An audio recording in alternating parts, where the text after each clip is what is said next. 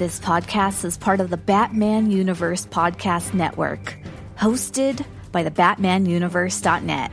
Check out everything related to Batman and the entire Bat family at the BatmanUniverse.net, including news and original content related to comics, movies, television, merchandise, video games, and more.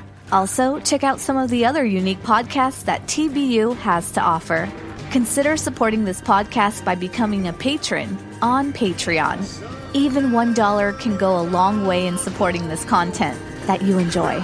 Look for a link over at thebatmanuniverse.net to offer your support now.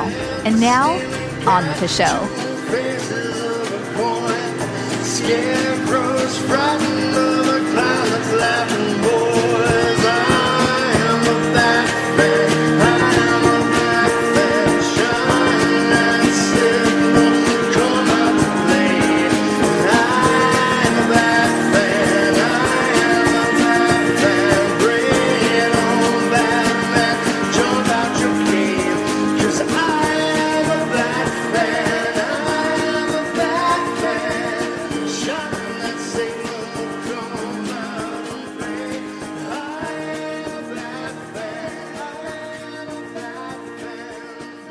What's up, everybody, and welcome to episode 231 of the Bat Fans Podcast, the only time of the year where we say our actual name of the show because it's a new year, 2022, and we have to reveal our new name for that year. But before that, we just say the Bat Fans Podcast. So, uh, yeah, our first episode of 2022 is here.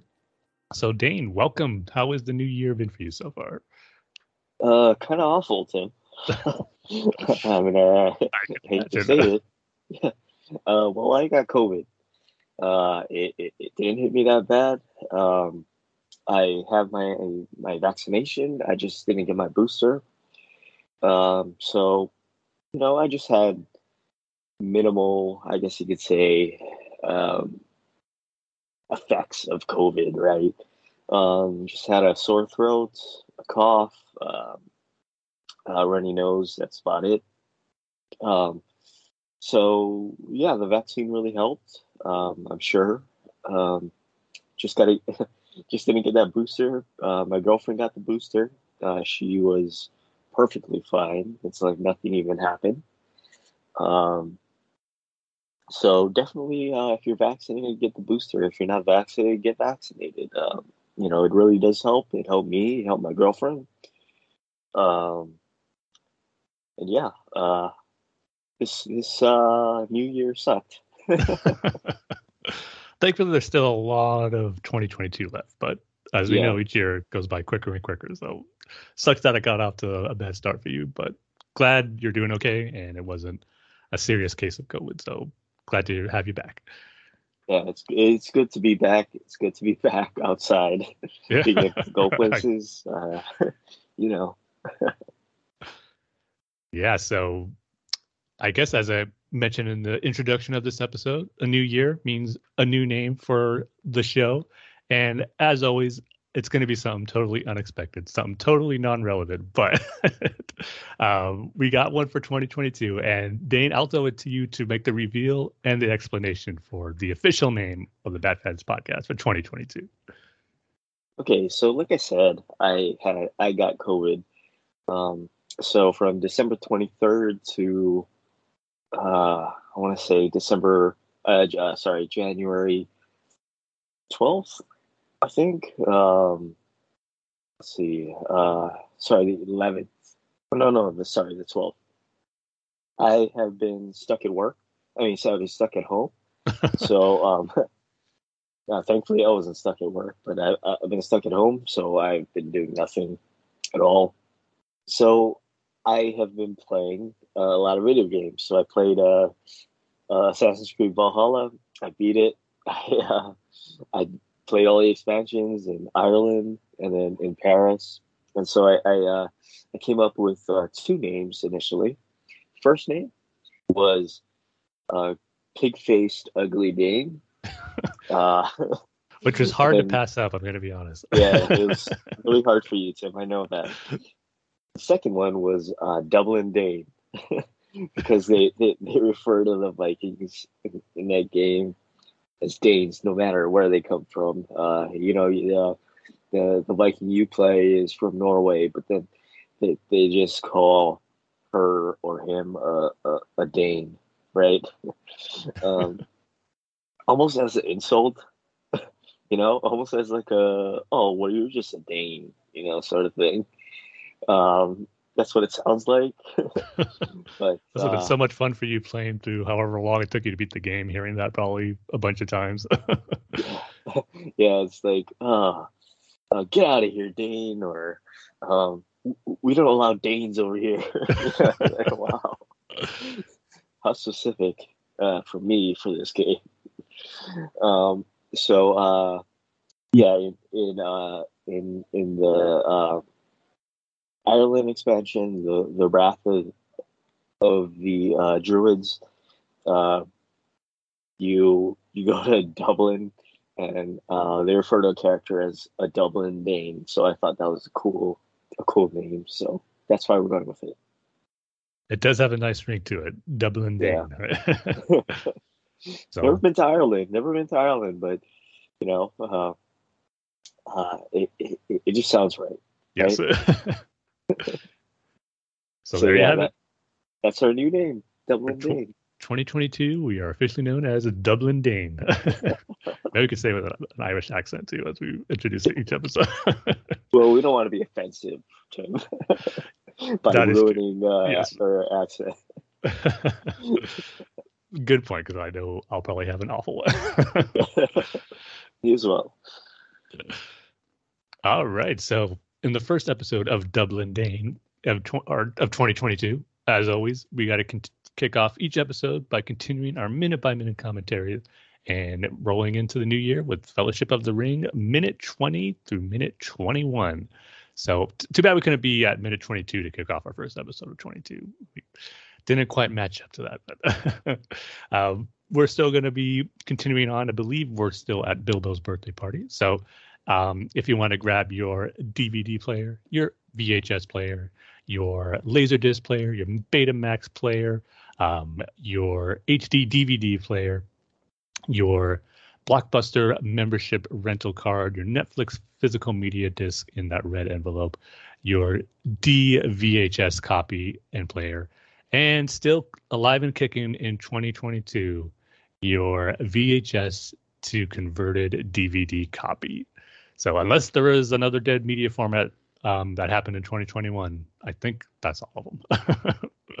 uh, we'll see what media format kicks the buck kicks the bucket in 2022 that will add to the list. But uh, for now, grab all those. Go to minute 20, and I'll give the countdown if you are ready, Dane. Yes, I am. All right, three, two, one, play. As the fireworks go off into the night sky.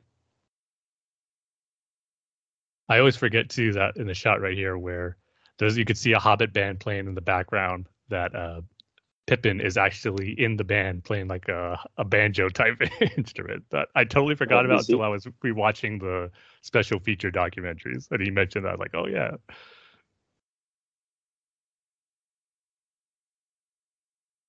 I don't think you get a clear shot of him. You really have to be paying attention to the background in order to see him.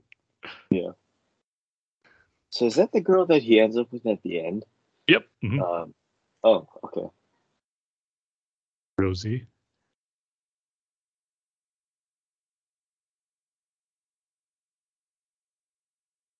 This had to be cool for those seeing it for the first time, seeing Bilbo mention the events of The Hobbit to Peter Jackson's children right there. oh, really? Yeah. His kids?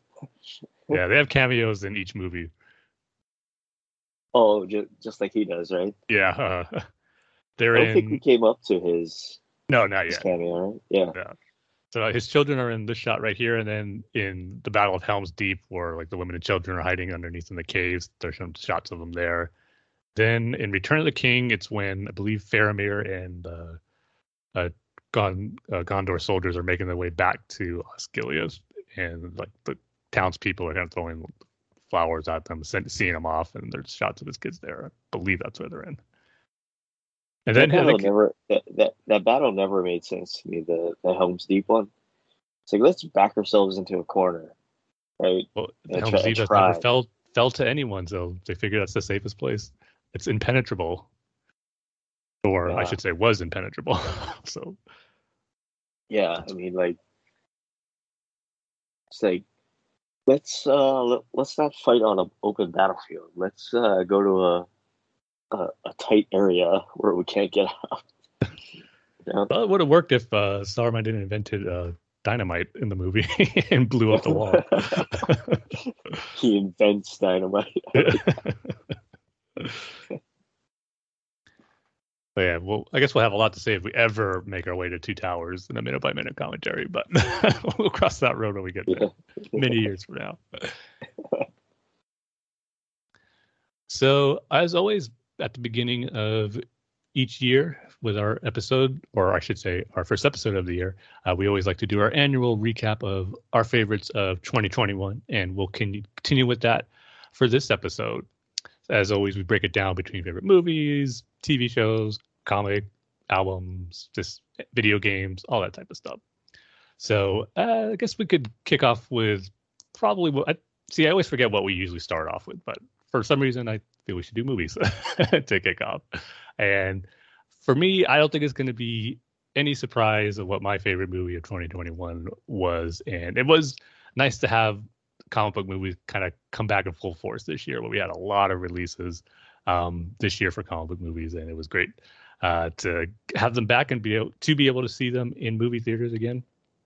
And I think no other movie encompassed how great that was than Spider-Man: No Way Home. Yeah, I know, shocker. you just heard us rave about it on our final episode of 2021, uh, giving a review of that, and I've seen it three times now, and it's just it's just amazing. It's my favorite Spider-Man movie. It's one of I think the best comic book movie. Just how they encompass so much of what you love about Spider-Man as a character, giving a great story and development for Tom Holland's Spider-Man character, while at the same time celebrating the history of Spider-Man movies with the appearance of Tobey Maguire, Andrew Garfield, and several of the villains. It just all came together for just an an, an amazing Spider-Man movie, pun intended. So, um, to me, it was there was really no contest. It's hard to top that, especially amongst the comic book movie genre. That's just it couldn't be beat. So, um, I know it's not a shocker, but Spider-Man: No Way Home definitely my favorite movie of 2021,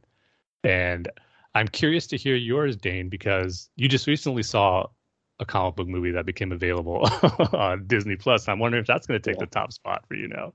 But let's hear what's your favorite movie of 2021. Yeah, so I'm going to say two movies, right? Uh, because I don't, I don't know if it's just because it's uh, you know the one of them is fresher than the other one uh-huh. or not, but uh, of course Spider-Man, uh, No Way Home. Uh, but the second one, yeah, is Eternals.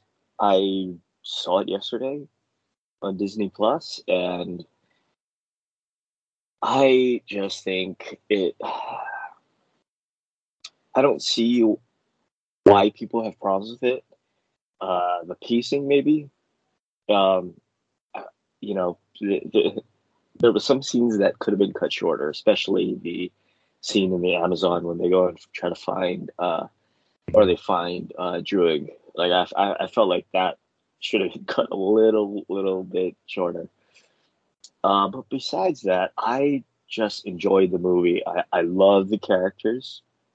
I like how they're re- referencing what happened in the MCU, but this is an entirely different thing, and I think this is Marvel's most interesting, um, most thoughtful, um, most different, I guess you could say, movie um, that they've ever made, and I I don't see why people have a problem with it. Um, maybe it's the long running time, which, yeah, you got a point. Um, it, it, it is kind of long. Uh, uh, it, it's it's longer than it needs to be, but uh, overall, I really like the characters. I know nothing about the Eternals, Tim. Mm-hmm. I absolutely know nothing. This is not like, yeah, I've heard of Thanos, but kind of don't know what he did, right? Mm-hmm. Uh, I know nothing about any of the Eternals. Yeah, uh, I went the exact same way. Yeah. Yeah, and I think maybe that helped um, because I know you liked it, Tim, mm-hmm. um, and I like it. Uh, Chloe Zhao makes you know movies look beautiful. Uh, she did that with Nomadland, and she definitely did it with Eternals. And I, I, one thing I do appreciate is actually shooting on on location. Right? Of course, yeah. we're not on a sound set with uh, you know a fake background, which which a lot of the Avengers movies had. Uh, so it it was great to be on location, right? Um, and that's one thing that sets it apart. Another thing that sets it apart is there really is no. It, it comes off really cold, especially in the beginning. Um, there isn't that friendly, warm, "Hey, I'm Spider-Man" sort of thing, right? Or "I'm we're the Avengers and we do jokes" sort of thing. Um, it starts off really, really cold. Um, kind of don't know what's going on, uh, especially for people like you and me, where we we don't know anything about the Eternals and their whole deal. Um, and it's this weird space thing, and it's like it's it's it, it, it's really stark and it's really cold in the beginning, and then you start learning about the characters and um, their little in- intricacies. Um, and it's sort of like the reverse of these Marvel movies, where you know, um, take Hawkeye for for uh, for example, where you're along the journey of um, uh, I forget her name. Was it Kate Bishop? Right? Yeah. Mm-hmm. Yeah. You're you're with her in that journey where she becomes she she's uh, an archer, and then she meets or she's fights crime, and then she meets Hawkeye, and on and on and on and on and on. This is like they're established already. They're doing their thing, uh, protecting Earth against the deviants, and then you start learning about them uh, in the current day. And I thought that was interesting too. Um, so overall, I, I really liked it. Um, I, I really don't have a bad word to say about it, except uh, I, I felt like some parts could have been, you know, cut a little shorter. Um, but yeah, I this is Marvel's most different movie, uh, and I really appreciate it for uh, for that. Yeah, it definitely is, and I knew this would be one. I think I even said this when I reviewed it in our episode. How I just think this would be the Marvel movie that you would really like because it is kind of unlike any of the other ones. and you can just kind of go into it fresh, not knowing anything, and get engrossed with its story and characters. So I'm glad yeah, that proved yeah. to be right. that was another thing too. Is uh, I was actually engrossed in the story. I wasn't like, you know, okay, well, let me check Twitter while uh, Spider Man's going on about uh, how how much he loves MJ. You know, yeah. um, I was actually engrossed. Yeah, because uh, the one thing where I this is where my nitpick came with the movie. All right, because I did agree it was a little too long and certain things could have been cut. It was the kind of the subplot that was going on with the uh, the deviants, where the, in the beginning, as the initial threat, thought it all worked. But the one I forget its actual name, but the one that was kind of evolving and becoming more humanoid, that became like uh, Angelina Jolie's character, like her foil to face at the end. It just felt kind of something for her to that for doing that fight sequence at the end. It just um, didn't really develop into much.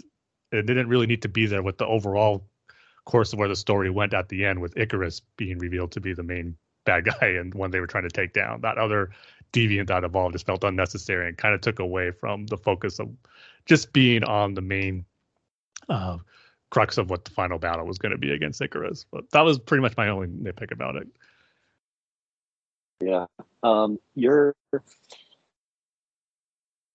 uh, you're probably right. That, that, I don't think we really needed that be, be beyond the uh, you know we're just trying to survive sort of thing. Exactly. Um, yeah. yeah. That that could have been their whole thing. So so you, you, yeah, you're probably right on that. But um, didn't see that Ikaris thing happening. yeah, I mean, um, I that, that that took me totally off guard. I'm I, I'm wondering if that's a comic story or not, where he sort of turns against the the other Eternals. I don't um, think it is, but again, Yeah. I, the Eternals didn't. They didn't have a too long of a run anyway, so it's like I'm pretty Oh, sure that most of the stuff in the movie was Yeah. kind of done for the movie, but I'm not 100 percent sure on that. But I'm pretty sure that there's a lot of. I guess they took a lot of liberties with some of the source material that it originated from Yeah. because it really wasn't that long. Oh, I see. And this was a Jack Kirby thing, Yeah, mhm. or was it a? Oh, okay, yeah. Um, I do have to mention Tim. I, I do have to talk about one of the greatest characters that Marvel has ever created. Uh, the MCU has ever created, I guess you could say. Um, uh, one of the greatest characters of 2021. Uh, probably this new decade that we're in. um, probably this new century that we're in, the Wow. 21st century. Ready making that Uh, claim. yeah, let's say it. Let's say it, Tim. Uh, that is a character name, uh, Dane Whitman. I, I do have to say, uh, is probably my favorite character in the MCU. He is no kidding. he is smart, right? He's an academic. Yeah. He uh, is good looking. You know, Kit Harington is a good looking guy. uh, and he gets the girl at the end, kind of. Right? For, for a little bit. For a little bit. For a little bit until um uh what's it, what's his name? Arishem uh takes him uh ta takes his love away. He has to go and get his cool sword. His cool sword, Tim. He has a cool sword again. That he does. Yeah. You know, that's another good quality. Um, and he gets to talk to Blade, which is really cool. Um, so the the most complete character in all of the MCU, Yeah. the coolest character, and the greatest character, is all in this one movie.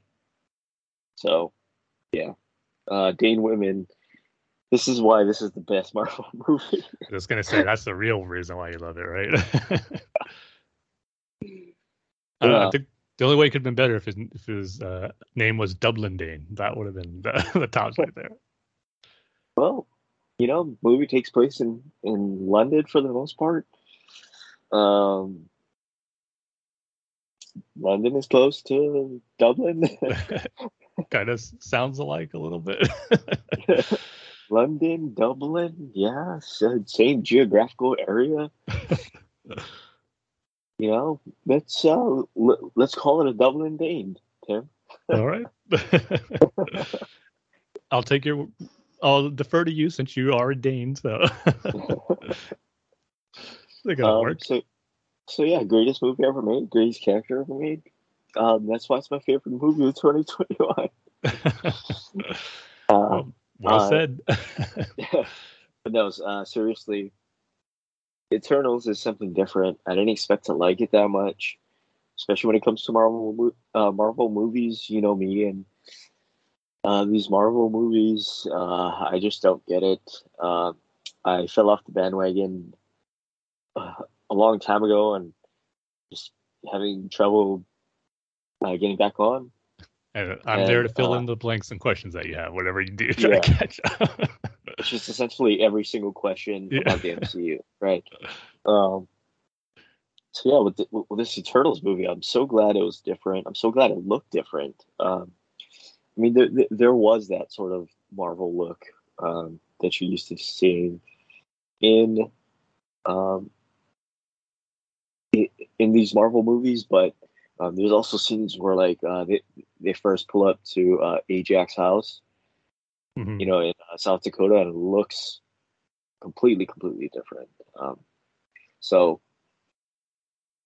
yeah, just everything from the look to the story to the characters, um, just to like the overall attitude that this movie takes. Uh, it, it's so different from what Marvel has done before uh, that I I really appreciate it, and I guess now I can now that I've said that, I can kind of see why people don't like it. Uh, it's it's just a different thing, and yeah. I I know people want more of the same thing, but like you, you just kind of kind of gotta like move past that that what you've known of the MCU before and view this as a totally different thing. And that's what I appreciate it for, and that's why I love it. And um, yeah, this is a, to me anyway. This is my favorite Marvel movie, uh, and this is a great movie. So yeah, just leave it at that. Cool. Well, I'm glad you enjoyed it. Like I had a feeling you would. So yeah. All right. So from favorite movie, let's move on to favorite TV show of 2021. And this one, there was a ton of comic book shows you could have choose from. The MCU made its debut on Disney Plus with WandaVision, you know, Captain America: The Winter Soldier, Loki, and then Hawkeye to finish it off. And not to mention, um, other uh, DC continue with season three of Titans, and I know all the uh, CW Arrowverse shows are still going on, but I kind of fell off that since they had the Infinite or Crisis on Infinite Earths um, special, which I felt was a good wrap up to those series, but still continuing on. It's just something I haven't been into as far as what they've been doing on those series. So no knock to anyone who's still watching them. I heard Superman and Lois is really good.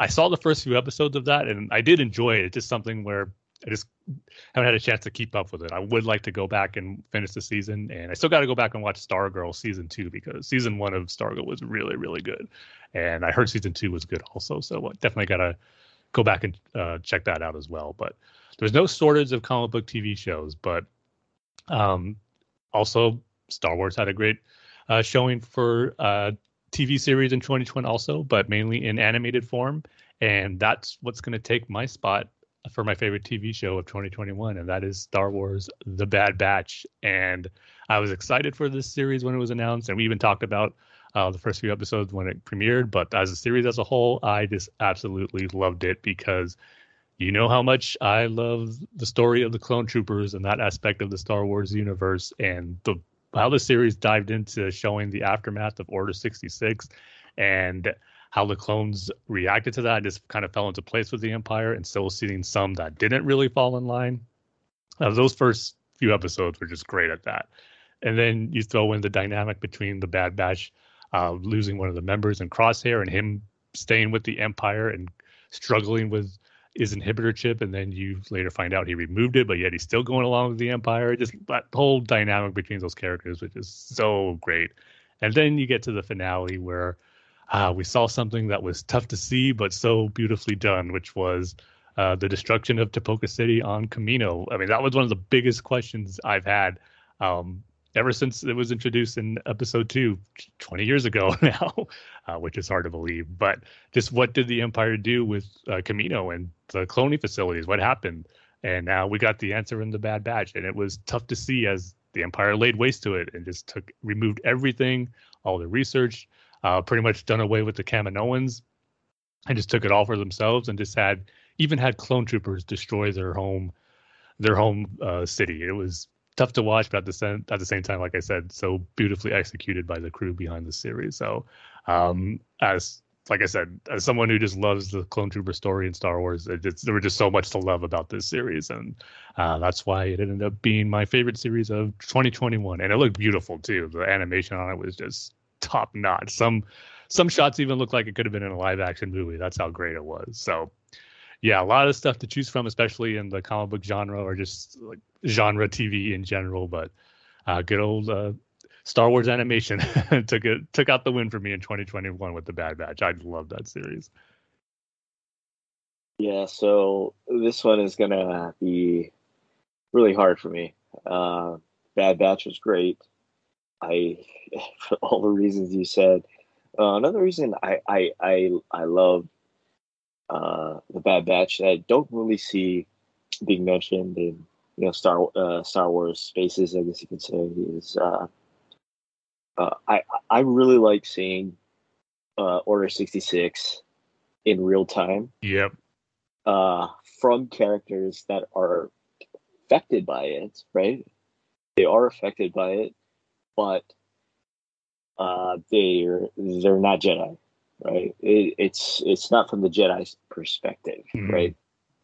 Um, but I, I love seeing Order sixty six in real time, and I, uh, I, I, I got, it almost makes me want more of that. Like, yeah, I, I want to see Order sixty six from a regular citizen of any planet, you know, um, I, I want to see their perspective of um, Order sixty six, but um, yeah, for all the reasons you mentioned, I I love the Bad Batch.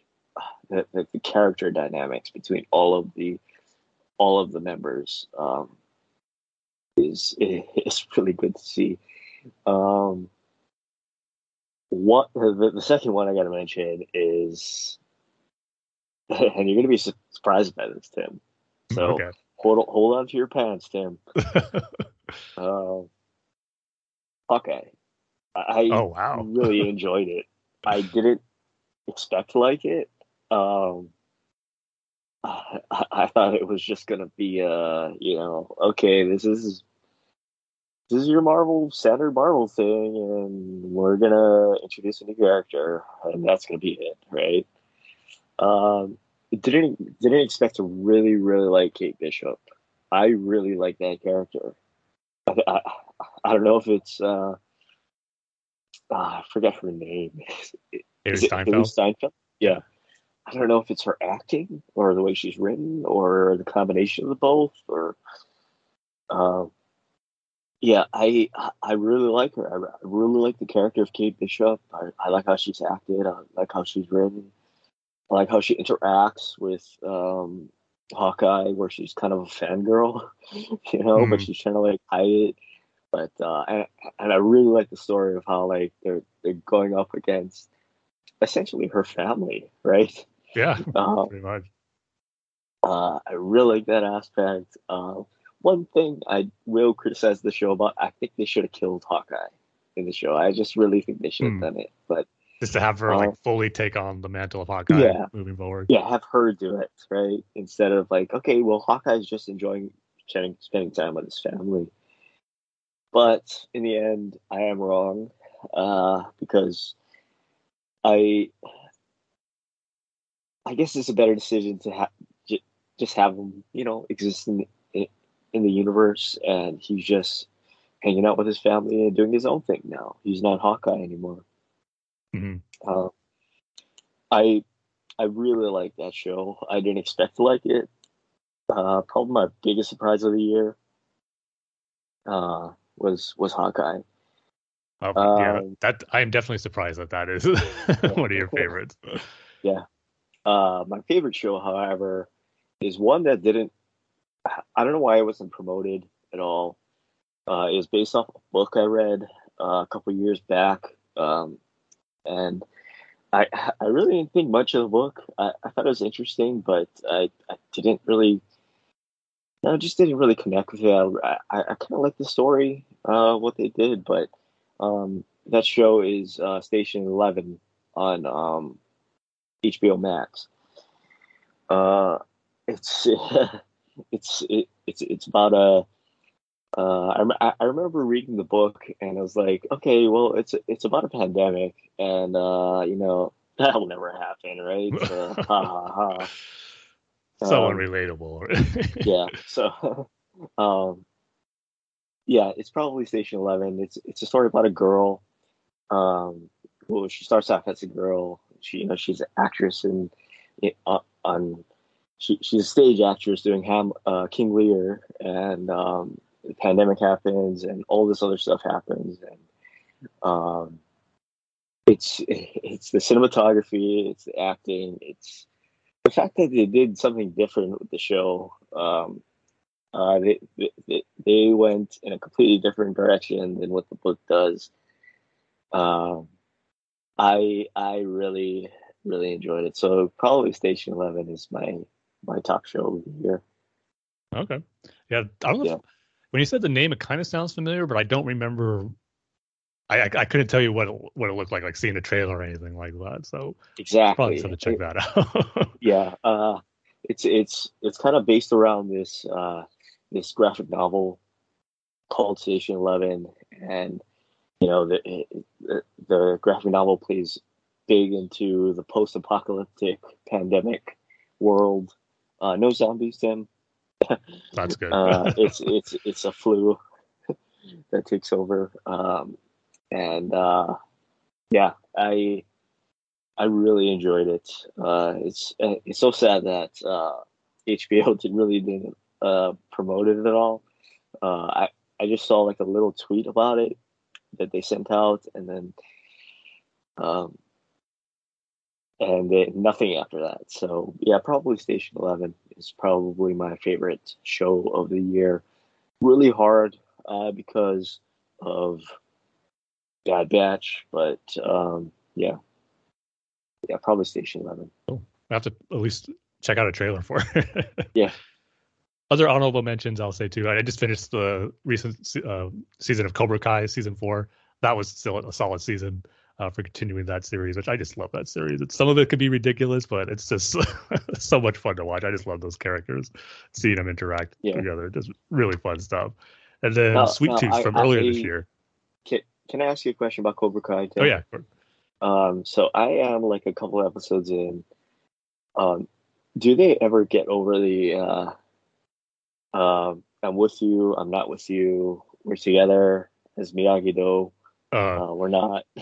Yeah. So there's there's a few more bumps in there, but by the time you get to the end of the yeah. season, yeah, I think that's finally come to a point where that's going to be over with. okay. Okay, because that's a little, that, that's grinding on my gears a little bit. I could understand that. There has to be a point where yeah. something gets resolved where they're like working together or they're not going to try to work together anymore. But yeah, it does. Yes. Yeah. oh, okay. One thing I'll say too, uh, I don't I don't think it's a spoiler. You know, there's going to be a tournament at the end, right? That's yeah. what they're building yeah, towards. Yeah. I will yeah, say at the point where they're broken up, uh, Miyagi Do and um, so like Eagle Fang. Eagle Fang, yeah, uh, are um, separately uh, doing their own thing. Like uh, Eagle Fang has to get a girl, uh, yeah, to, for, for the girls competition, and then Miyagi has to get a guy for the guys, uh, the the boys uh, competition. Yeah. Yeah. So when it gets to the tournament, I will say, for me anyway, I felt the outcome of it were a little bit predictable by kind of how they were setting it up, but at the same time, it, I did like the direction it went as far as the outcome of the tournament. So that was the only kind of point where I thought oh, I could I kind of know where this is going. But at the same time, I still enjoyed it, even though I didn't know. So I'll see if you feel the same way once you get to the point where they're at the actual tournament. Oh, so like like you can see it coming. You're like, oh, okay, so like who's gonna win? Yeah. Uh-huh. Yeah. Oh, okay. But yeah, and things and what another great thing I love about the series is that at the end of each season, the way it ends, it just makes you really excited for the next season. when this one's the same way, so I'm looking forward to season five, which I believe they already filmed. So hopefully, it won't be too much of a wait. Wow, really? Yeah. Oh. At least most of it, anyway. Maybe not all of it, but I heard the majority of it's done already. Oh, so this season was filmed before the pandemic, then? Um, no, it was during because I've seen some behind oh. the scenes stuff, and everyone's wearing masks and stuff. So. Oh, I see. I see. But maybe they wanted to get ahead just in case things got worse, which they kind of did. Yeah. So maybe they did film yeah. season five quicker than they normally would have. Yeah, it was surprising to see um, that Eternals was filmed before the pandemic. Oh yeah, it's been it was delayed yeah. a while. It's supposed to come out November yeah, yeah. 2020, I think. Yeah. Oh wow. Oh, yeah, it was a full year delay. Yeah, yeah. I see. yeah, but the other show I just wanted to mention was uh, Sweet Tooth. I kind of forgot that came out in 2021. Looking back on it, but, but that was one where I knew nothing. I heard of it. I seen images of the comic, but didn't ever read it, and then watched the show because the concept did seem interesting to me, and I really did enjoy the show. But then uh, I know talking to you about it made me want to read the actual comic series, and I love the comics. That that final issue is one of the best conclusions to a comic story I think I've ever read. The whole journey that took place in those comic series was great. So I love the show for what it was, for what it was, but I love it even more for making me want to dive into the comic and really liking and loving what the comic did too. So um, Sweet Tooth had to give an honorable mention as well. Yeah, I totally forgot Sweet Tooth. There's a lot of stuff this year when it came to TV shows. yeah, it's completely forget. It, it, makes me wonder what I'm forgetting. Like this yeah. show, you know. yeah. All right, so those are our favorite TV shows for 2021, and I guess can move on next to favorite video games of 2021. And for me, this is probably the first year where I think there was only one brand new video game I played in 2021 that actually came out in 2021, which was uh, Ratchet and Clank for the PS5, and that game was great. It looked phenomenal. the graphics were mind blowing. Like the first true, I think, game on the PS5 where I felt, man, I'm playing the next gen game right here. And of course, Ratchet and Clank games are always super fun, and this one was no exception. So I love that game. But the majority of games I played were remasters of some of my favorite games from 10 15 years ago. so, so that was the majority of my game gaming for 2021 and the one i got to give my favorite of 2021 to is going to be the mass effect legendary edition. Um, i've said before how much i love those games but replaying the legendary edition just was like playing them again for the first time and just falling in love with that series all over again. It was because it's been a while since i played them Mass Effect 3 came out in 2012, so just about 10 years, and even longer for 1 and 2.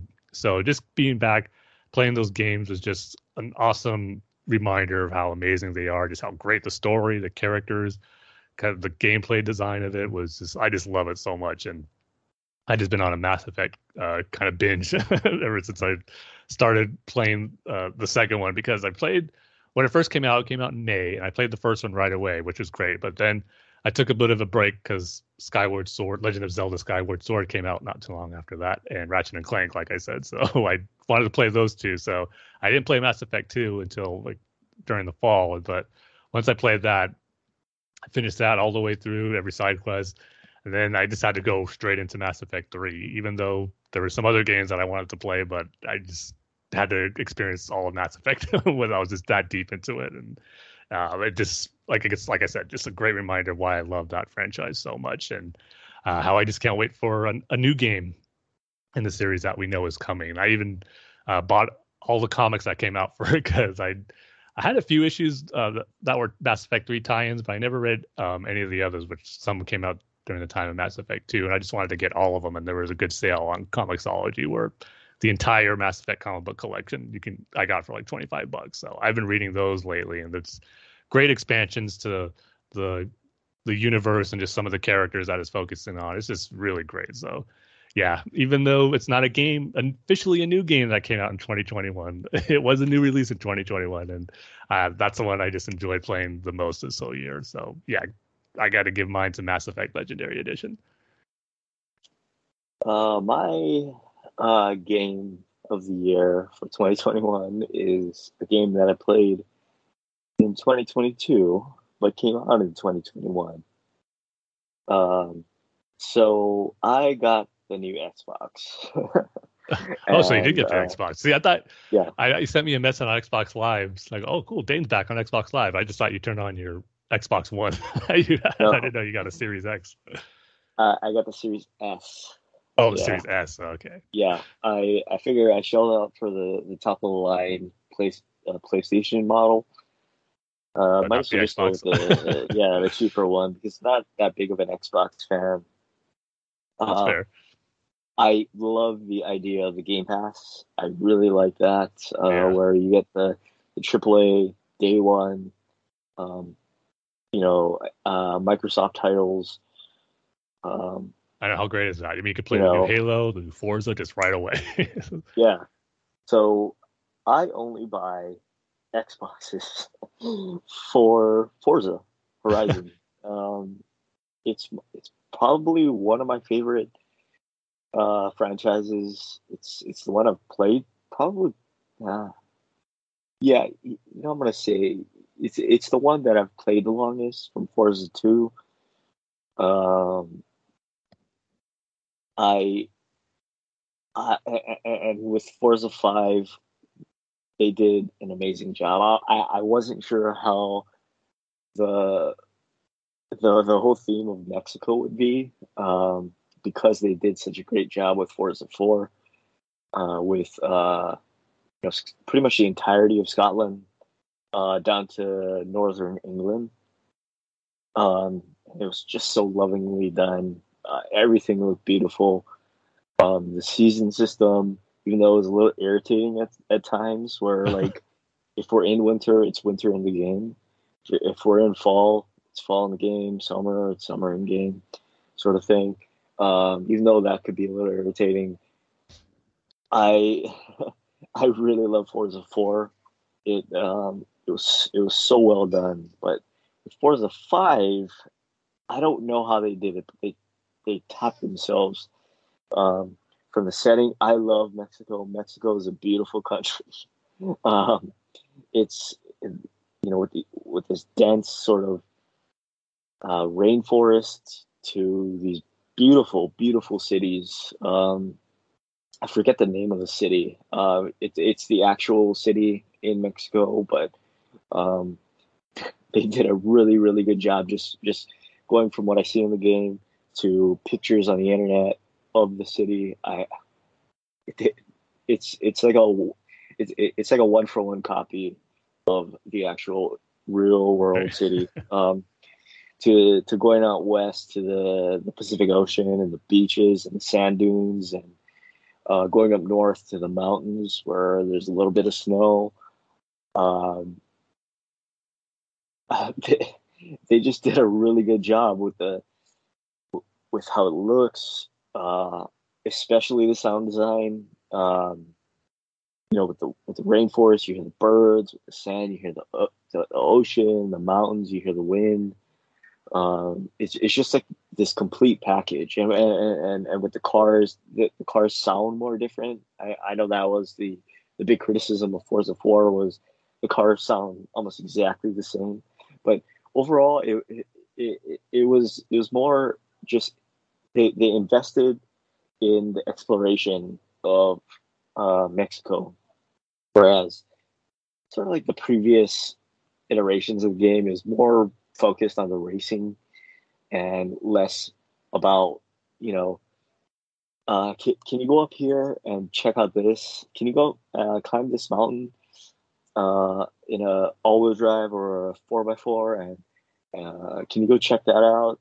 Um, and you know th- there's this other interesting place um, you know uh, can, can you go take pictures of can, can you go take pictures of these ancient statues uh, can you go take a picture of the the, the Mayan uh, temples. Can you go? You, you, can go into the Mayan temples, um, and it, it, it's just sort of like the combination of all of this: the sound design, the the graphics look amazing on the the new Xboxes, um, and just the whole set. It, it really feels like you're in Mexico, and and you're going from, you know, north, south, east, west. Um, different landscapes, and it, it just feels like a, a, whole complete game. Um, and so yeah, uh, that that's why it's my it's my favorite uh, game of uh, the year. I, I really can't stop thinking about it. After we're done with this, I'm probably gonna hop on my Xbox and go explore uh, Mexico because uh, yeah, it's uh, it's it's such a beautiful game. Yeah. Yeah, it does look awesome. The graphics of. I mean, I'm not much of a racing gamer. like probably like the yeah. last real racing game I played was Gran Turismo 3 on the PlayStation 2. So, um, but yeah. I, I, my kind of my favorite racings were more the arcade style, like the Burnout series. I love Burnout 3. Like that game was awesome. Yeah. but like as far as like the actual like simulation type racing game, Gran Turismo 3 on the PS2 was probably the last one I ever played. But I remember that being mind blowing yeah, I, I guess that's kind of the point where I, I really like how they expanded on the other things, right?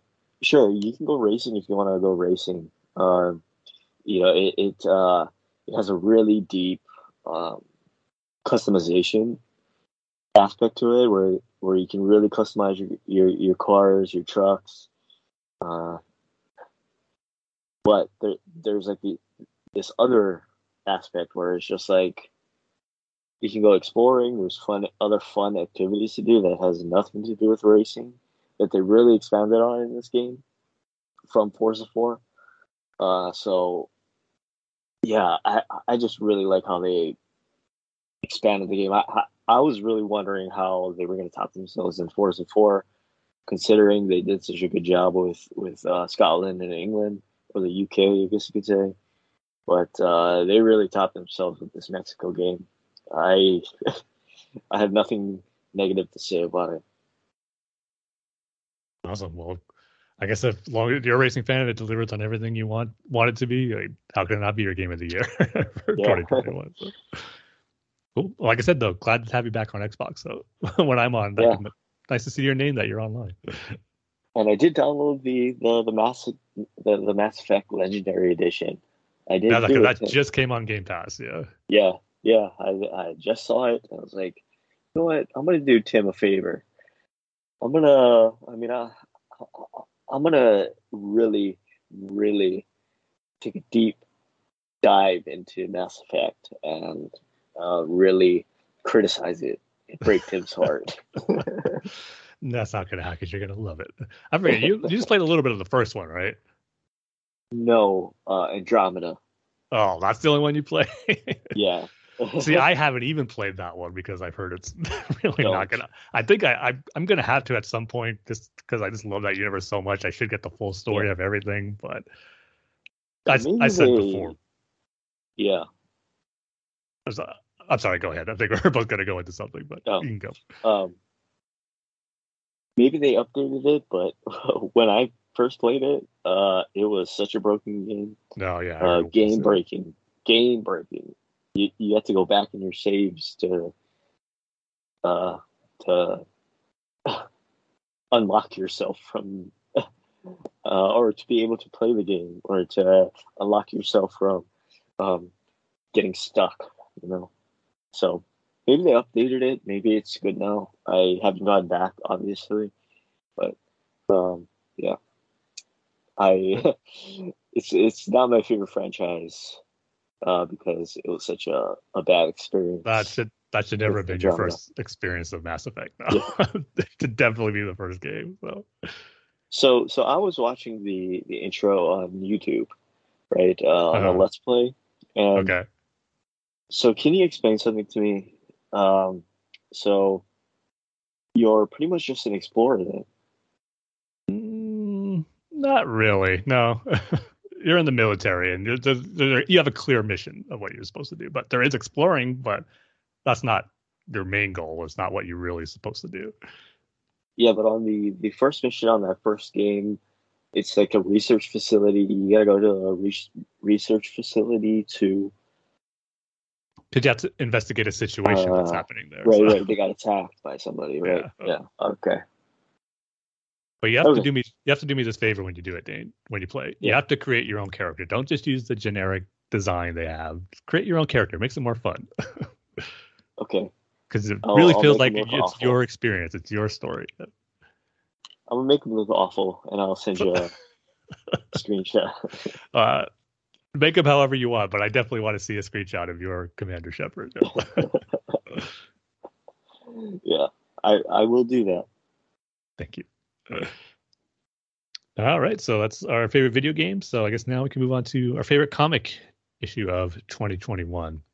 And this one I don't think is going to be a surprise either. And we'll see if we're on the same page here, Dane. But mine is going to be Teenage Mutant Ninja Turtles: The Last Ronin, issue number two. And that came out at the beginning of 2021. I believe it was February. But as we reviewed on the episode here when it first came out, how much I absolutely loved that issue. I mean, the series in general has been awesome, but that issue in particular it just blew me away from its storytelling, its artwork, its characterization. It was just it was like the complete package of everything you want in a comic book. The way it balanced the flashback sequence of because we know most of the turtles did not survive in the story. We saw how Raphael went down, just how brutal that fight was with him and Karai and how they took each other out and then you just move and then what's the story taking place in the current future timeline with Michelangelo being re- reunited with April and just how different their characters are and just everything that's happened seeing them re- reunite was so great. But then the moment that just truly blew me away is when Michelangelo was telling his story and his flashback of what he did when uh, everything went down against the foot and he lost contact with his brothers and how he just went into exile and how the artwork was done by Kevin Eastman in that classic Mirage style black and white Teenage Mutant Ninja Turtles comics that they originated from, and it was just so cool to get that as part of the design and look of Mike Michelangelo telling his flashback. So everything about this issue was just so brilliant, brilliantly done. And the other issues have been great too, but I just think it's going to be hard to top this one. And we got one more issue left in the story to see how it ends. But I just, even then, I don't think it's going to top what we got in issue two. It was just so, so well done. And I don't think no comic book that's come out in 2021 has come close to how much I love that uh, single issue. So, yeah, for me, it's definitely without question the last Ronin issue number two. It just blew me away and just every time like I've gone back and read it a few times and I just continue to be blown away whenever I do read it. It was just such a fantastic issue. Yeah, we're gonna agree on this. I had a feeling. uh, I, I I will say, um, also the Sophie Campbell TMNT run uh, uh, ongoing. It's really mm-hmm. good. Um, yeah, for e- every reason you said, uh, Last Ronin is really, really awesome. Uh, TMNT returns pretty much. Um, you know, like the Dark Knight returns, Tim. Yeah. um, so yeah, it's it's TMNT returns, um, except better, I'd say. And uh, one thing I didn't expect, or one thing I really want to talk about is the shock factor of uh, them dying. I guess mm-hmm. you could say, especially with that yeah. first issue where uh, Raph dies. And just reading through that issue, and then like, okay, so, uh, Karai, I mean not Karai. Oh man, am, am I getting my characters mixed up, Tim? No, he did fight Karai in that issue. That's, oh yeah, yeah, Karai, yeah. right? Yeah, Karai and him uh, go underwater, and then they're stabbing each other, and then uh, uh, Raph, you know, floats to the bottom, and I was like, okay, but he's coming back, right? He's coming back. Like the, he's he's gonna you know jump out of the water and he's gonna be all right, right? And no, he's dead. And j- j- just sort of that shock factor, first reading that comic, and then doing it again, and then doing it again. You know, it's it's uh, it wasn't easy to see that. no, no uh, and it was shocking, and it's yeah, it is definitely from the art to the story to everything was was amazing, but uh, or is amazing, but uh, the last Ronin. Yeah, so I agree with you. Uh, definitely my favorite comic of the year. Cool. Yeah, it's hard. To, it's hard to go against that one. Yeah, I totally agree. Yeah. All right, so I guess last we can do is our favorite album of 2021, and for this year was a pretty solid year, at least for the bands that I like, because we got a new Foo Fighters album, we got two Weezer albums, which was awesome, and the first one that came out uh, earlier in 2021, OK Human, which is Weezer doing songs with a full blown orchestra. I love that album. That was really good. Something different for them, and it's a lot of good, solid songs that um, was just really cool and almost made it to the top spot. But the album that actually is going to be my number one of 2021 is from the band Wolf Alice, and I'm not sure if you're too familiar with them, Dane. They're an alternative rock band from uh, London, which they're big over Wolf there, but what? they Wolf Alice. Wolf Alice. Yeah. Okay. They're they're big overseas in like England, but they didn't haven't quite hit it big over here yet, which is a shame because they're really great. They've become like one of my favorite. I say new bands, but they're not really new anymore. like, like first came across them in 2015, but yeah, they're ones that have become one of my favorites. And this album, Blue Weekend, was really good. And there's just a great mix of style. I just love how each album they've made so far have been totally different, but yet all of them solid. And this one is no different. It's more it has more of like a there's songs that have like a jazzy feel to it, but then you got your fast punk songs on there. Then you got these like piano ballads that remind me of some that the Beatles did, like Hey Jude. It's just a great variety of stuff that's on this album. And they come from kind of a more alternative hard rock background. Like the first album was really good and has some more like heavy distortion songs and that's the stuff I love about their sound the most. But this one is has a little bit of that, but even though they go in a different direction, it's just still really solid. You can just tell they're great musicians, and just this album, you kind of see them just grow as musicians and just songwriters as well. So it's just something that when I first heard it, I didn't think it was quite as good as their first two, but the more I kept going back and listening to it, and it probably was my most listened to album of 2021. the more I appreciate it more. And probably not my favorite album of theirs because their first one that came out in 2015 is still my favorite, but this one is right under there now. Just, I just really come to appreciate it the more I listen to it. So, yeah, that's going to be my favorite album of 2021, Blue Weekend by Wolf Alice. It seems like uh, their second album is the one with, with all of the acclaim. That one did really well too. I'm yeah. not going to lie about that, but that this one I felt on that their second album there was a couple of songs that weren't my favorite that I kind of skip. Where like their first first album and this one I don't skip any songs. First album and My Love Is Cool. yeah. They came out with a few EPs before that. Their EPs are good too. Yeah, how did you find out about this band? Um, I'm trying to remember how exactly. I think it was actually, believe it or not, one of the few times I was, I think I was in a car where I didn't have my iPod or any type of player, and I was listening to the radio, and mm. the hmm. song, one of their songs came on called uh, "Moaning Lisa Smile." That was the first song I heard from them. Oh, That sounded cool. It's like a throwback to good old like hard alternative rock back from the '90s. So then I listened to their album, really liked it, and been following them ever since. But I think that was the only time I actually heard them on the radio because I never heard a song of theirs on the radio since. But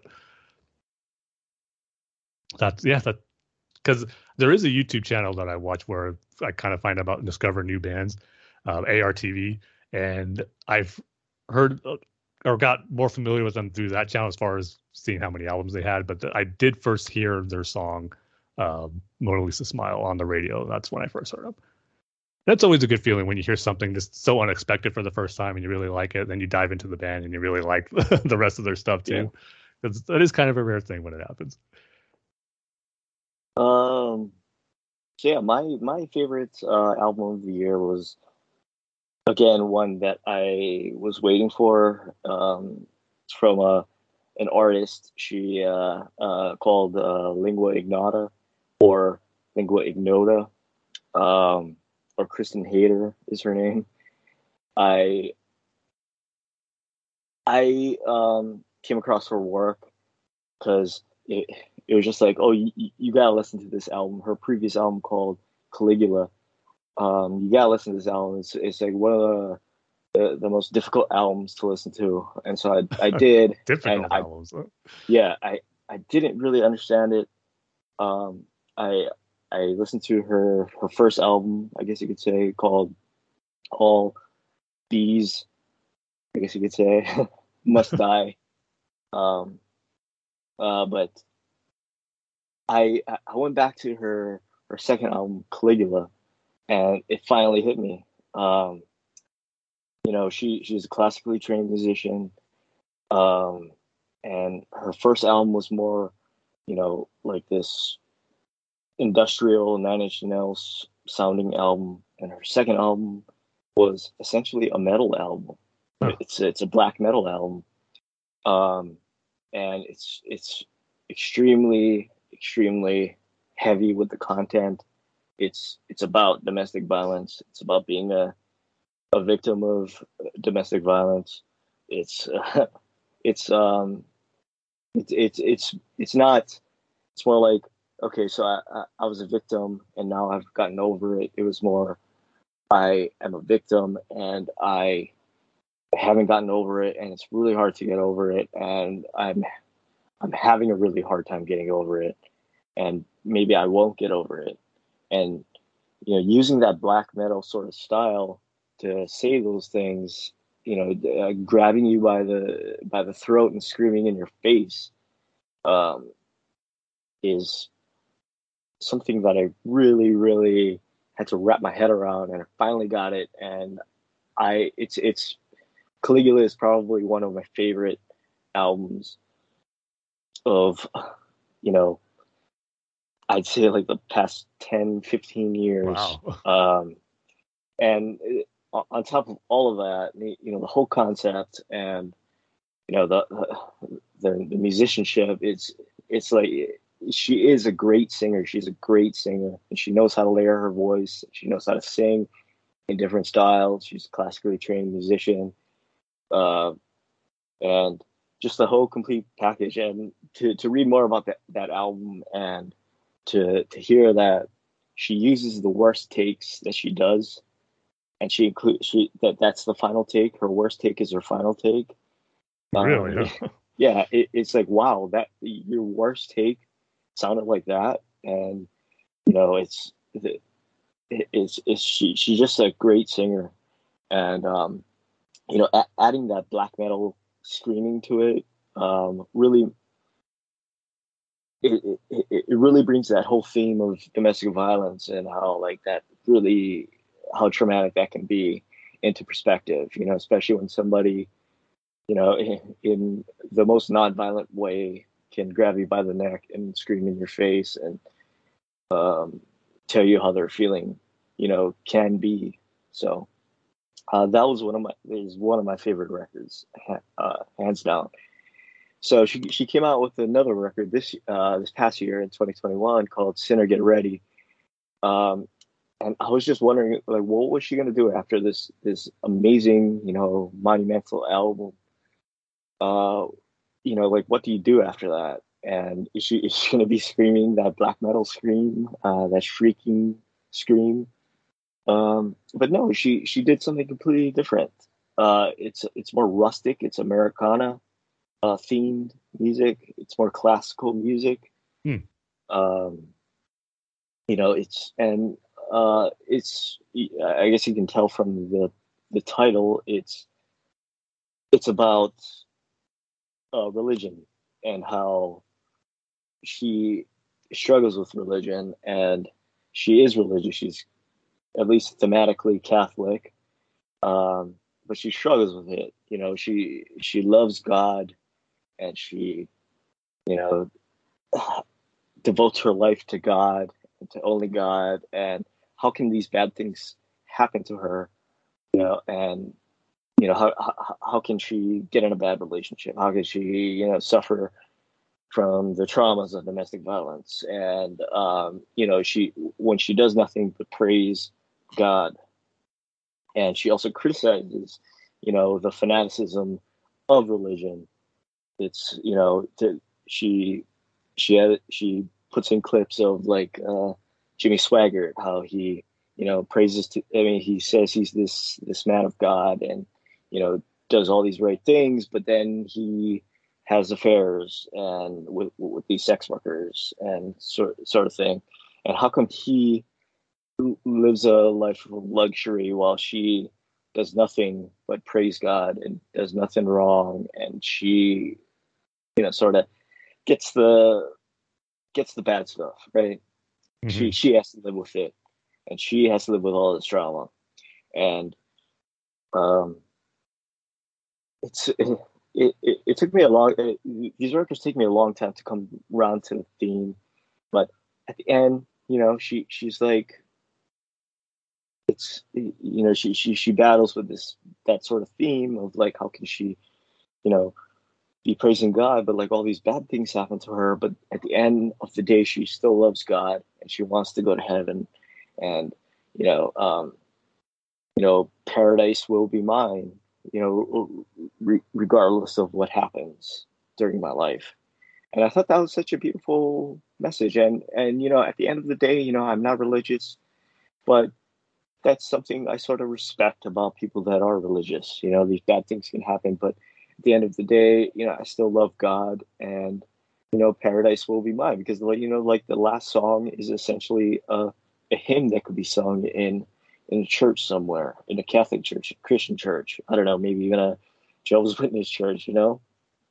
Um, you know, it's it's such a beautiful message at the end, and that's what really surprised me. It's like, you know, it, especially coming off of her last album, where it was more of like a, you know, I am you know the beast and i am you know maybe i am what they say i am maybe i am worthless maybe i am you know this sort of thing um but you know with this album it's like you know she she has this conflict and then she resolves it in a in a sort of peaceful and i don't know i guess you could say like a faith filled way you know at the end it's it's it's what being a religious person is, you know, having faith. And, you know, I, I guess at the end of the day, it's uh, it's it's a beautiful thing. And it's such a beautiful record and such a beautiful message, and it really surprised me, and it really it it it, it really made me uh, feel uh, great.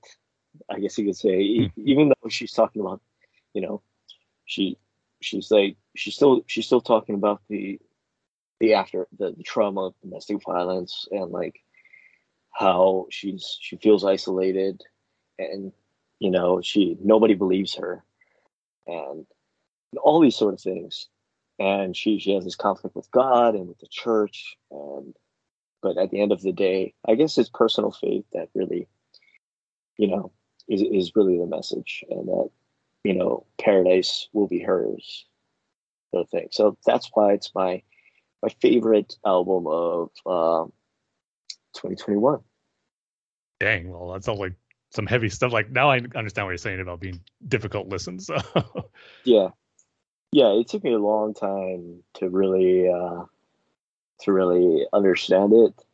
Again, maybe if you're religious, you can sort of you know pick up on it, but it took me a little bit to like uh, really focus on what what really she was saying because at first I thought it was just a criticism of of of religion, and sure it's there if you want it, but I guess the whole message is like, you know, it's it's like this conflict, and at the end of the day, what makes you religious, Tim, is faith and like mm. that promise that you know paradise will be yours. Yeah, well, so so yeah, that's why. Yeah, that's why it's my favorite album. I do like what you were saying too. How vastly different each album is. Like I said, one's like the heavy metal. The other, one, this more recent one, like I says, has some orchestral stuff in it too. So whenever artists yeah. do that, that's something I always appreciate when they switch it up and change directions on different albums. Yeah, something completely different. Uh, no screaming, no black metal screaming. It's more of a singing sort of thing. Um, yeah, yeah, so that's why it's my favorite album. Yeah, I have to check it out. All right, so that's I think that's about does it for our favorites of 2021, covering all the entertainment mediums that uh, we've experienced for the year. As always, it's fun to do, and try to remember too what stuff came out during the year because I think as each year goes by, there's more and more great content, especially for us nerds and geeks and who like all this genre stuff. So always fun to look back and try to remember what our favorites were. But to continue on, uh, kind of recap a few big news stories that happened since our last episode. Um, I guess we'll start with the more recent, which just came out yesterday, and that is we got our first look at Leslie Grace as Batgirl in her full costume. And she sent a tweet out quoting um, a line from Batgirl Year One. Was an image of her in the Batgirl costume standing on the rooftops of Gotham. And boy, does that costume and does she look perfect as Barbara Gordon's Batgirl. What I saw, I was like, oh man, talk about being ripped straight out of the comic. Uh, this is exactly what this image is. And it is the costume is one of the more recent Batgirl uh, costume designs. See, I probably should have looked this up. Sorry that I didn't, but I know it's the one that came out when Batgirl had a relaunch. I don't believe it was Rebirth. I think it was pre-Rebirth. I believe, I think it was when DC was doing that DCU promotion, which was part of the new 52, but I can't remember for sure. But it is one of her more recent costume designs. And it was a design I always liked in the comics. And I think it looks great in live action. Just kept that classic Batgirl color aesthetic, um, kind of with the purple, the yellow cape, uh, but also having that design of the costume that's more modern too. So um, I think it looks great. She looks great as Barbara Gordon. And I think some news that's come out from Batgirl since we last recorded is we got some more casting details where I believe it's been confirmed now that Michael Keaton will be in this movie as Bruce Wayne Batman, and also um, uh, why why am I blanking on this actor's name when J.K. Simmons?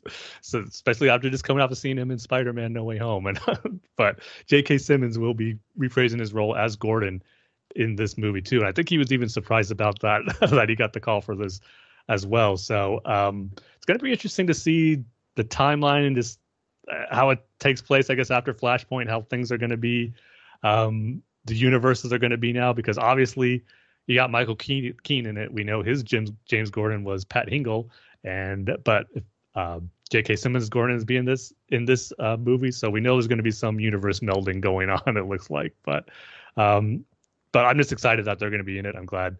Um, Flashpoint is it going to be the only time we see Michael Keaton as Batman, and then just having J.K. Simmons as Gordon, who was good in the few scenes he had in Justice League as Gordon, and wanted definitely wanted to see more of him. So glad he'll that'll be the case in Batgirl. So yeah, this movie is just shaping up to be really really cool from what we're hearing about the casting, and then uh, now getting this image. I'm excited for it. There's also been some set photos that have leaked out, and I don't know if you saw this, Danny, but there is one they have of a mural of Batman and Robin, and it does look like the Michael Keaton Batman it's the black suit, but it's not one he he wore in a movie. Maybe it's something we're gonna see in the Flash movie. But it was also beside him is Robin, and it was Robin in the classic costume, and it wasn't the Chris O'Donnell Robin. It definitely wasn't. so again, I think it's we're gonna get some type of universe melding where they're gonna take combinations from the different movies and film universes and put them together. So it's gonna be interesting to see how it all plays out. But um, just in regards to Batgirl, I'm excited for what they're doing um, in this movie. So I uh, can't wait to we see more of it and eventually get a trailer. And I wonder too if it's going to be moved from HBO Max to a theatrical release because I don't know, it just seems too big to have it be limited to that because Blue Beetle just got bumped up from HBO HBO Max only to a theatrical release, which is good news. So hopefully they'll do the same for Batgirl because I think it's going to be something you're going to want to see on movies too. So yeah, it's looking really good. I'm excited for it. What they should do is they should do a uh, which uh, Wayans brother was supposed to be. Um, Robin. Oh yeah, Marlon Wayans, Yeah, Marlon. Right, right. They, they, should do a picture of him. That would have been a uh, cool have that yeah. picture. Yeah. yeah. he was supposed to be in what? Uh, Returns or yeah, was it? Uh, yeah. Well, Robin was originally supposed to be in Batman '89. They had that storyboard sequence, but I'm not sure if they were considering Marlon Wayans until Batman Returns. I think ah, that's how it was. But I see. You know, let me ask you a question, Tim. Okay. Um, you know, uh, No Way Home. Uh-huh. Uh, uh, I, I have just been scrolling through Twitter, and then like, um, you know, ever since that movie came out, and there, there's been there's been like these these articles where like it, has been saying like, oh, Tom Holland says that uh, when they were filming the that climactic scene, he was eating a sandwich, or T- Tom Tom Holland says that the ultimate scene almost never happened, or Tom Holland said that the opening was originally supposed to be this, or Tom Holland says that uh, the the script originally had um, Rhino in it or something, right?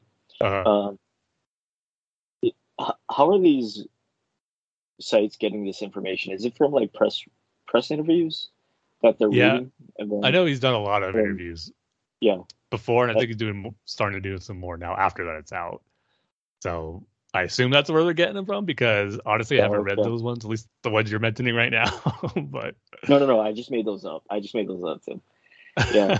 like, well, see, that's the thing. Those like, are type of questions you usually get. yeah, and it's like, like, um, are, are are they reading like the press interviews and then like, oh, Tom Holland said this, and then writing a whole article about it. Yeah, that's you know how those oh. sites work. that's usually how it always yeah, goes. Yeah. yeah, just for like a clickbaity kind, yeah. kind of thing. Yeah, I see. Yeah, I was just wondering because I, I saw like a bunch of those um, that that were like, um, you know, like I said, like, oh, Tom Holland was eating a sandwich during the climactic scene, and the climactic scene was supposed to be different, or Tobey Maguire was supposed to originally fight Doc Ock in a in a warehouse um, in England right, or something. You know, like, like just those things. Yeah, I was just wondering about that. No, yeah, that's usually you say one quote, a bunch of sites will take it as a whole article and got to write like yeah. a million paragraphs just on one bit of one quote he said. um, but I'm sure you did say oh, sorry, like that. The, surprise the, uh, sorry, the uh, Batgirl uh, image. I I like you really like it, um, uh, it looks great. I think it, I, I think it was from the New Fifty Two of him when they relaunched uh, the Batgirl book. Well, it definitely it was... not the first costume when Batgirl number one came out for the New Fifty Two because that was more the black costume. So it wasn't this one, but she did get was a new it? look. I think later on in the New Fifty Two. Wait, so when the book launched, she was a black? Yeah. Um, yeah, the one by Gail Simone. Yeah, yeah. Yeah, it was the black one. Hmm. Uh, I could have swore it was from the New 52. No, it probably uh, is the New 52, but I think it's probably when the new creative team took over and they kind of had a little relaunch. I think that's when she got her new suit, which looks like this one. Uh, okay. I just don't remember exactly when that was. yeah. No, but yeah, it does looks cool. But can you believe, Dane? I'm sure this is going to shock you, but there are complaints about it from oh, social media. Really? Uh, what is it? Don't tell me it's about her body. I think I'm sure there's all over the place, but from what I've seen, it's like it's too it looks too fan made or too homemade or something to that effect. Where it's like too fan made. Yeah. in, in in what sense? Like like it's just a uh, cosplay, cos- like someone's doing a cosplay. Yeah, I don't, I don't know where they're getting that from because to me it just looks, it looks taken straight out of the comic and how it would look in live action. That's how it looks, which looks good, but apparently you not. Know for it looks everyone. like to me. You know, it looks like to me. Uh, it looks like um, it looks like a flight suit. You know that like a jet pilot would yeah, wear. I can see that. Mm. Yeah, it looks like that and she took that and colored it purple and then put the bat you know the batgirl's sign on her and the, the utility belt the cape yeah looks like that i mean it looks fine to me yeah i, I, don't, I don't see what's not to like about it i mean i can understand if it's not your favorite batgirl costume because she has had different costumes throughout the comics maybe you do like that black one we were talking about but just kind of see you know the over overreaction all these type of yeah. uh, releases get. It's it's never going to change, no matter how good something looks or how you think perfect it looks. And there shouldn't be any complaints about it because it looks exactly like a Batgirl costume. But nope. I I I, I really like the, the the cowl. I like the ears, and I like um the the the parts around her eyes and the forehead part. Yeah, that's a good point. I'm uh, glad. Yeah. I'm glad you mentioned the ears. That is a good ear length because you know how I could be real picky about ear length on Batman's cowl. And I think Batgirl is really good. It's a good, nice length right there. Not too short, yeah, not too long. Looks like the Returns uh, cowl.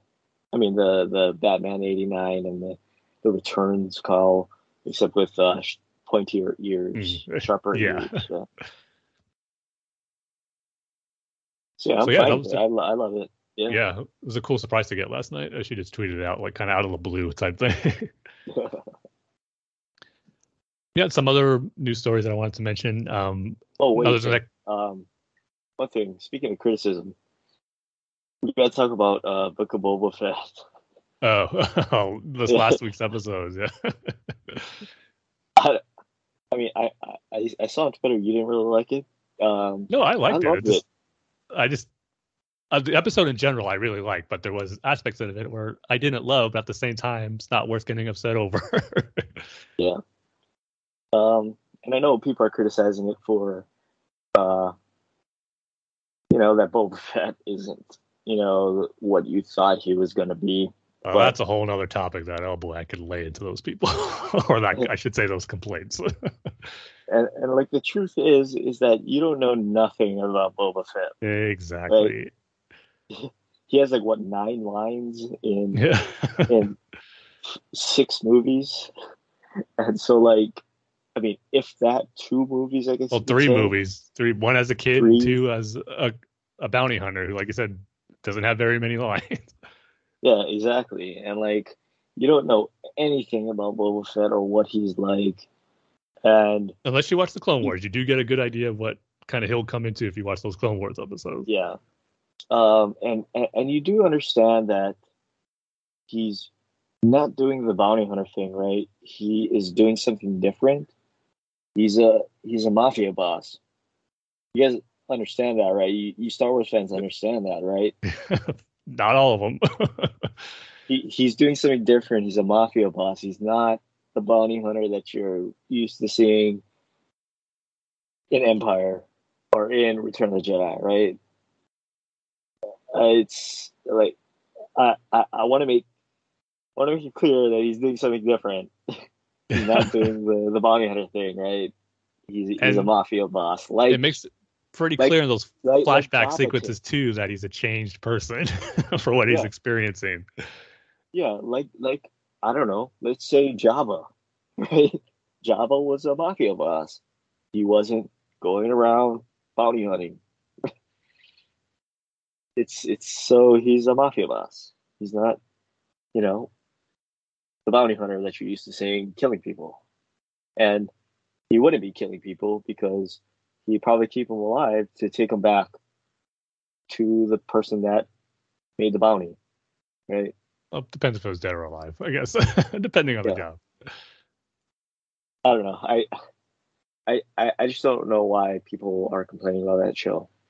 Because they want people? to. It's, it's yeah. But, and I laugh at the people who are saying, "Oh, this is Disney like Disneyfied Boba Fett, like they're making him soft or whatnot." I mean, this was George. I have George Lucas was planning all along to make Boba Fett not like the full-on villain that some people want to be. Just look at what we saw in the Clone Wars and even the unreleased Clone Wars episode that we got, where Boba Fett first gets his armor, he starts uh, becoming like the protege of Cad Bane. There's a deleted sequence. It's not it's unfinished, but it's fully voiced where you see Boba Fett go up against Cad Bane because he doesn't want to put harm to any innocent people or uh, there's like a village that they're trying to I forget obviously it wasn't finished. We don't have the full story, but Cad Bane was gonna either kill some people or kill people in this village and Boba Fett wasn't gonna have it because they were innocent and that's not um, how he operates and how he does have a code of honor. So all that was established early on. And if you really dive in and pay attention. If you really are a so-called hard, hardcore fan of Boba Fett and you think they're softening him up, you got to look back to what was originally planned for the character, what George Lucas was doing back in the Clone Wars, and it makes sense that he would be on this path now in the Book of Boba Fett. So, I think this Dave Filoni. I mean, thank goodness he's involved. He's continuing on what I think was establishing, what George Lucas was establishing for the character way back in Clone Wars. How yes, he is still that ruthless bounty hunter when he needs to get a job done, but that doesn't necessarily make him a full-on villain. He does have a sense of honor and a code that he goes by, and that, think that's on full. You're seeing that in the book of Boba Fett. So uh, those complaints that just annoys me to no end. It's just people trying to the same old hate on Star Wars because it's whatever the new Star Wars thing they have to hate on it because it's Disney Star Wars and they automatically have to hate on it. It's just that type of nonsense. How, how, how can you soften a character that was introduced in the in the holiday special. well, arguably the best part of the holiday special. yeah, the only. yeah, I, I, shouldn't say arguably. It is definitely the best, only redeeming aspect of the holiday special. Yeah, how can you soften a character anymore? You know, when he was introduced in the holiday special, but I don't know, Tim. Maybe I'm wrong. No, you're not. But uh, I'm loving the series though. I mean, um, yeah, I, I, love it. Bad yeah. Speeder bike chase sequence aside, the oh, series yeah. has been awesome. That's, that was one of the worst yeah. sequences I've seen in a long time. Long, long time. That looked awful. Yeah, and, yeah, it was and, and the way that they, they, they weren't grunting or saying anything or yelling. Just like, oh, you know, I, I, I went over the, the bump of, you know, uh, crates or whatever, and then oh, I'm down.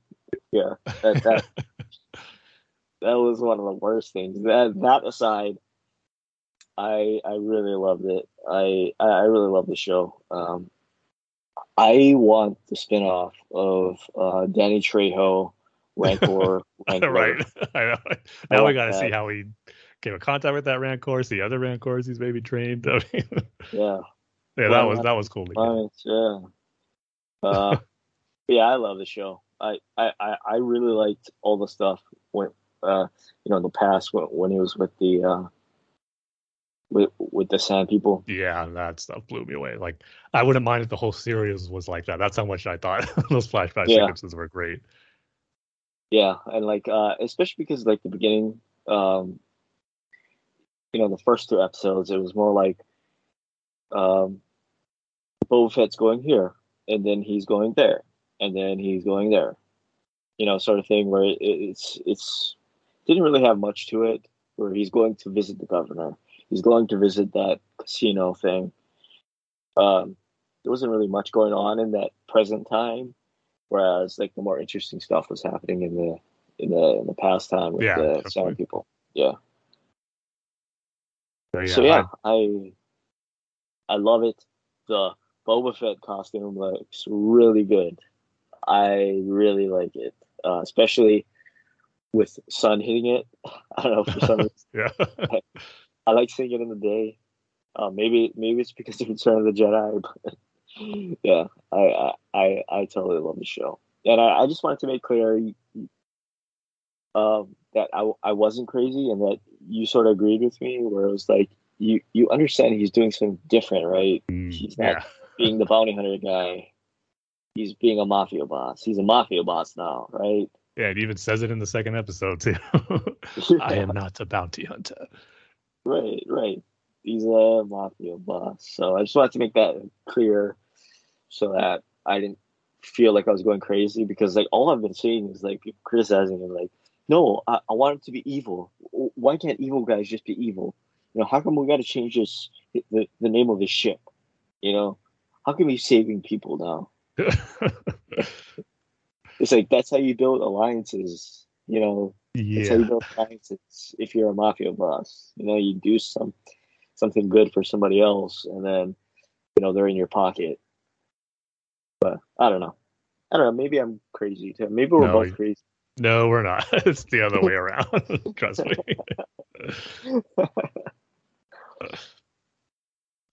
so yeah, I've been more than satisfied with it as a diehard Boba Fett fan for so many years. So Yeah. I can't wait for more. Yep. Especially if they announce the spinoff, which they are going to do, Tim. I hold out faith that we are going to get Danny Trejo, the Rancor Wrangler. yeah, that- that's the title right there. It's called the Rang- Rancor Wrangler. Nope. You got to say Danny Trejo. All right, gotta say the actor's name. Okay, that's the only way it'll sell. Yeah. It's the only way Dane showing up. And speaking on the TV front, uh, going to one of the other cool bit of news that I got excited about when it happened last week was that um, the Bat- Batman: The Caped Crusaders, the animated series, was which when you think the creative team can't get any better with Bruce Timm, J.J. Abrams, Matt Reeves, and James Tucker being involved. Now you throw in Ed Brubaker, who where it was just announced that he's going to kind of be like the head writer of the series and is going to be heavily involved with it. And Ed Brubaker, uh, a really great comic book writer, wrote some Batman comics, but I think probably what he's best known for is his Captain America run, where he did bring back Bucky Barnes and pretty much created the Winter Soldier. So I love what he's done both in Marvel and DC, and the fact that now he's going to be working on a Batman series is just awesome. Like I said, this the creative team for this show just keeps getting better and better, and I just cannot wait to watch it and just get our first look at it and just uh, see what um, we're going to be in store for because I just think we're going to get a really special Batman animated series. Um, I don't think it's this year. Ho- hopefully, I'm wrong. I don't think they have a set date yet, but within the next year or two, I think we're going to get a real special new Batman animated series, and I cannot wait for it. So that was a cool bit of news to get for uh, Batman and Caped Crusader, knowing that Ed Brubaker is joining the already impressive created team for it. And then I guess the last bit of news I'll mention is that this has happened a few weeks ago now, but I believe it was uh, the Monday after the Christmas weekend where it was a nice surprise to get a new trailer for The Batman. And I don't know if you're at a point, Dane, where you're staying away from watching any new trailers or footage for it, but I I thought I was at that point we got into. That's always kind of a good point where to be excited for something and to see that you've seen enough footage of it and where you don't want to see too much. But when Matt Reeves sent out that tweet and I saw it like, uh I gotta watch it. and I did, and just like the other two trailers, it blew me away. This movie just looks awesome. The more I see of it, the more I just think we're gonna be in for a great Batman movie. I just from a visual standpoint and just uh, especially in this trailer, I think it was called The Cat and the Bat was like the name for this trailer.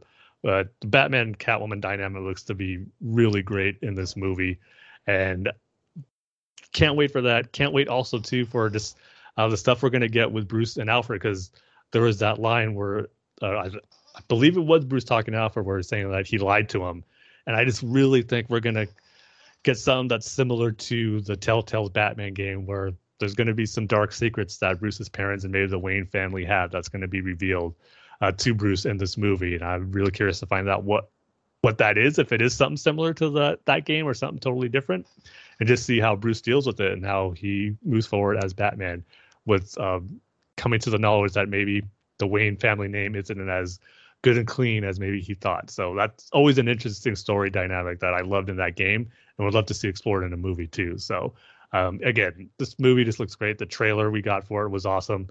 It was nice that when I saw Spider-Man No Way Home for the third time, they already had this new trailer attached to it, so it was cool to see it on the big screen as well. So yeah, Batman or the Batman continues to look awesome. We're only a couple of months away from it now. Hopefully, it doesn't get pushed back, but um, you never know. Movies are still kind of fluctuating now with the stuff that's still going on with the pandemic, but hopefully, it still contains its uh, early March release, which I believe is March third or March fourth. But obviously, we'll see it out a Thursday showing. So, but uh, that was just cool to get on just a random Monday a new trailer for the Batman. So definitely had to make mention of that as it was a pretty awesome trailer. I wonder if it's going to get delayed, Tim. I know. I'm still like, it's yeah. hard because we're so close to it, but at the same time, too, there's they could still delay it. So, yeah, yeah it's going to be interesting. And I could see him maybe want. Let's just put it in a summer release. All Batman movies have had summer releases previously, so why? Let's just wait a couple of months. I can totally see him doing that as well. Yeah, yeah or maybe they might do the thing where the the Disney thing where it's like charge 30 dollars to see this. Uh, I'll I'll or pay it without question. Yeah, I'll pay it. Yeah, yeah, I'll pay. I'll pay for that. Yeah. but probably you, after the um, year they had with the day and day release of HBO Max and movies, and for everything in 2021, they're probably not going to want to do that again. I imagine. but yeah. did, did you pay for the uh, Black Widow? Yeah, I did. Mm-hmm. Oh, yeah. The only MCU, M- the only MCU movie I didn't see in theaters. Yeah. Was it worth it? I think so. Yeah. I mean, I I've said it before how I invested in a nice home theater setup, so I kind of prefer watching movies at home uh, when I can. So the earlier the better, in my opinion.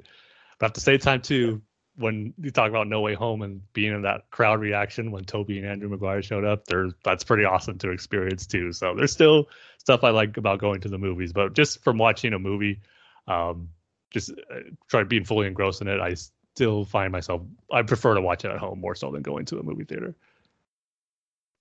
Oh yeah, and uh, speaking of No Way Home, uh, I asked my dad. Oh yeah. Um, how he liked it. He loved it.